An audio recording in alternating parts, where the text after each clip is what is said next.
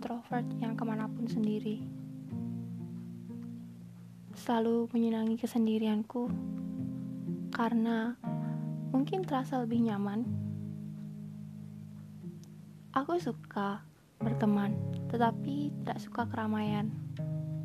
That's why kenapa aku ke mana-mana selalu sendiri. Mungkin ini terdengar aneh untuk kalian. Tapi aku suka itu. Aku selalu duduk di pojok supaya tidak terlihat mencolok di antara orang-orang ramai. Selalu mendengarkan musik kesukaanku dan bercengkrama dengan diriku sendiri. Itulah aku. Salam kenal.